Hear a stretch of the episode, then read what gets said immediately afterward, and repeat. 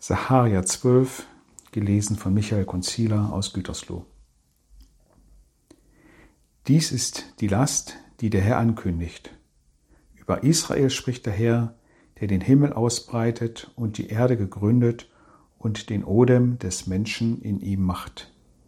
Siehe, ich will Jerusalem zum Taumelbecher zurichten für alle Völker ringsumher, und auch Juda wird's gelten, wenn Jerusalem belagert wird. Zur selben Zeit will ich Jerusalem machen zum Laststein für alle Völker. Alle, die ihn wegheben wollen, sollen sich daran wundreißen. Alle Völker auf Erden werden sich gegen Jerusalem versammeln. Zu der Zeit, spricht der Herr, will ich alle Rosse scheu und ihre Reiter irre machen. Aber über das Haus Juda will ich meine Augen offen halten und alle Rosse der Völker mit Blindheit plagen.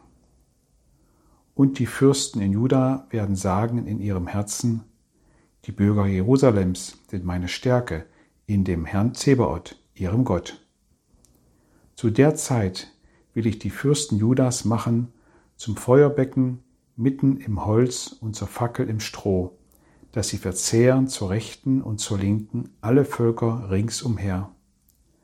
Aber Jerusalem soll auch fernerhin bleiben an seinem Ort zu Jerusalem.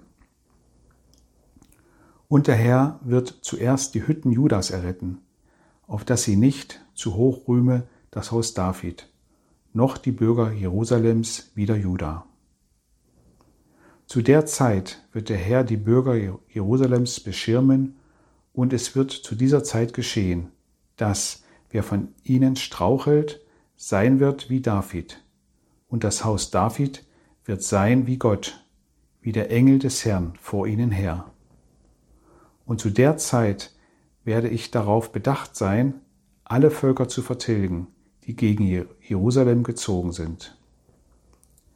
Aber über das Haus David und über die Bürger Jerusalems will ich ausgießen den Geist der Gnade und des Gebets. Und sie werden mich ansehen, den sie durchbohrt haben, und sie werden um ihn klagen, wie man klagt um das einzige Kind, und werden sich um ihn betrüben, wie man sich betrübt um den Erstgeborenen. Zu der Zeit wird große Klage sein in Jerusalem, wie die um Hadad Rimon in der Ebene von Megiddo war. Und das Land wird klagen, ein jedes Geschlecht für sich, das Geschlecht des Haus David für sich und die Frauen für sich, das Geschlecht des Hauses Nathan für sich und die Frauen für sich das Geschlecht des Hauses Levi für sich und die Frauen für sich, das Geschlecht Shimis für sich und die Frauen für sich, so auch alle anderen übrig gebliebene Geschlechter, ein jedes für sich und die Frauen für sich.